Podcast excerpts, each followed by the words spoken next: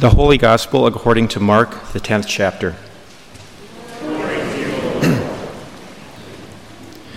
Some Pharisees came, and to test him they asked, "Is it lawful for a man to divorce his wife?" He answered them, "What did Moses command you?" They said, "Moses allowed a man to write a certificate of dismissal and to divorce her." But Jesus said to them, "Because of your hardness of heart, he wrote this commandment for you. But from the beginning of creation, God made them male and female. For this reason, a man shall leave his father and mother and be joined to his wife, and the two shall become one flesh. So they are no longer two, but one flesh. Therefore, what God has joined together, let no one separate." Then in the house the disciples asked him again about this matter. He said to them, "Whoever divorces his wife and marries another commits adultery against her.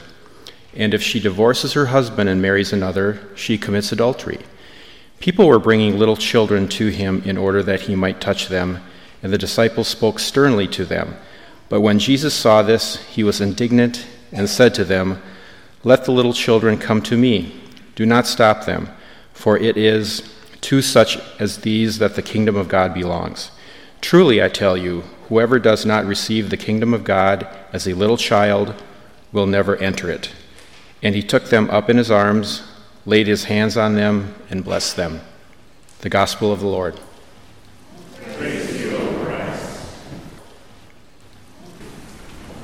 Dear friends in Christ, grace and peace to you from Jesus Christ our Lord.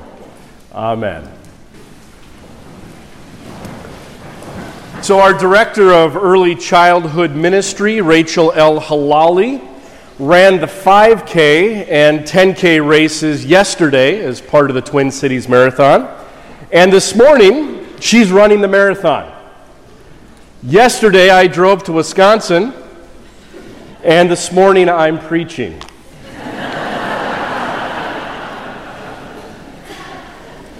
I'm going to invite you to turn to page 921 in your pew Bible. And there you will find the reading that we just heard Kyle read moments ago. The reading from Mark chapter 10. Up to this point, Jesus has been preaching, he's been teaching, he's been feeding people, he's been healing people all along the way. And today we come to this moment in Mark's gospel where Jesus is teaching about divorce. Now, this particular text is one of the most difficult texts in all of Scripture, especially if you or someone you know has been divorced or if you are a child of divorced parents. It's hard to find any sort of meaning in these words. In fact, this particular passage has often been cited to cast judgment and condemnation on people who have been divorced. Now, let me be very, very clear. I do not believe that that was Jesus' intent, that his teaching on divorce was not intended to be that of judgment and condemnation, and it certainly was never intended to be used for shame, to cast guilt, manipulation, or hurt or pain on others or oneself. In fact, I believe this particular message, this particular teaching, is less about divorce and about something far greater that each and every one of us needs to hear and understand. In Jesus' day, women and children both had very limited rights. In fact, if a man simply grew tired of a marriage, he could easily cast the marriage, cast his spouse aside. And the woman in that day had very little recourse. There was very little that she could do in response. And as a result, her world was flipped upside down. Suddenly, her economic stability was gone. Her social standing, her social status, her social stability was also gone. Her reputation was cast aside. She had very little recourse. But then in this exchange, In this exchange between the Pharisees, who were constantly trying to trip Jesus up on the law, and they were doing the same thing here as well, to try and pin him down in one way or another, they asked Jesus about divorce. When Jesus suddenly turns things on its head, in many ways, Jesus' response would have been incredibly radical.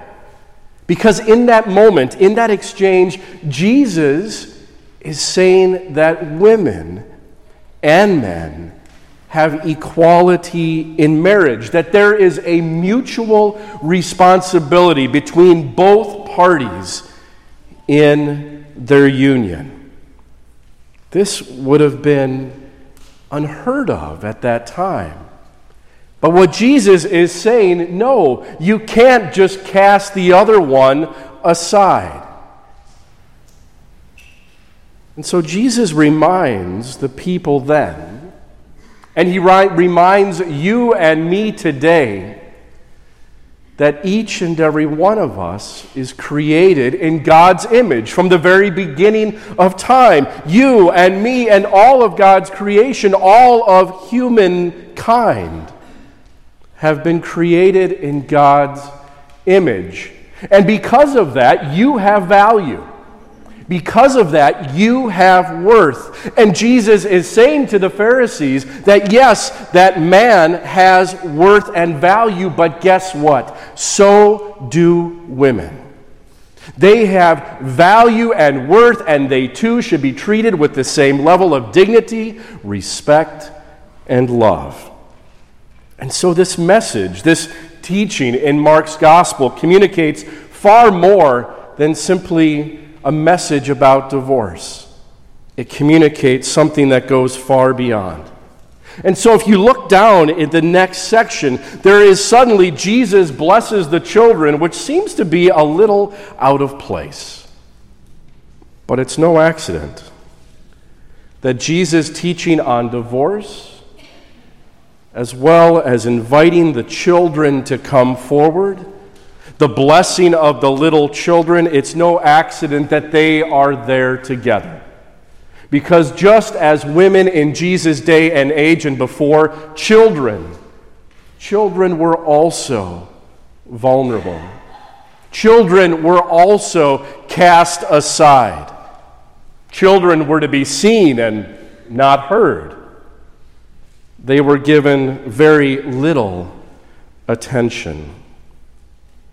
But children, just as women, just as men, were also created in God's image. Children also have value and worth. Children are children of God. And so, yes, on the surface, it's hard to find meaning in these words, but if we look just a little bit further, if we go just a little bit deeper and we see and understand that each and every one of us in this place has been created in God's image, that we are beloved children of God from the very beginning, and that doesn't change, then we ourselves should never, ever treat anyone else any differently. Jesus calls us to live in this way with one another. And so whether we are hurting, whether we are sick, whether we are struggling with whatever is going on in our lives, whether we find ourselves broken or find ourselves in the midst of a broken relationship or the ending of one, God's heart is the first one to break. Because that is not what God has intended for you and me in this world that we live. For God wants us to be in relationship with one another, and yet knows that there is brokenness in this world, and that people for far too long have been cast aside and ignored. So Jesus says, "Let the little children come to me." and he blesses them. And he does the same for you and me. He says, let the little children come to me. Let the vulnerable, the marginalized, the disenfranchised, and the lonely come to me. Let those who are hurting, those who are sick, those who are grieving come to me. Let the vulnerable, let the hungry, the poor, the homeless, the naked, all of God's children who find themselves in difficult and challenging and struggling times, come to me, and I will give you my love, and I will give you peace. Because you are wonderfully and beautifully made. You are a child of God. I created you, and I love you. This passage is less about divorce and more about God's love for you and for me and all of humankind. It seeks to bring about healing and reconciliation by showing love, forgiveness, grace, and mercy to us all. And just as Jesus did long ago, Jesus calls you and me. He challenges you and me, and dare I say, he demands that you and I do the same for our brothers and sisters in this day. Children of God, created in God's image, no one greater, no one less, all loved by God equally. That we do the same for our brothers and sisters. That is the meaning of these words. Let it be so. Amen.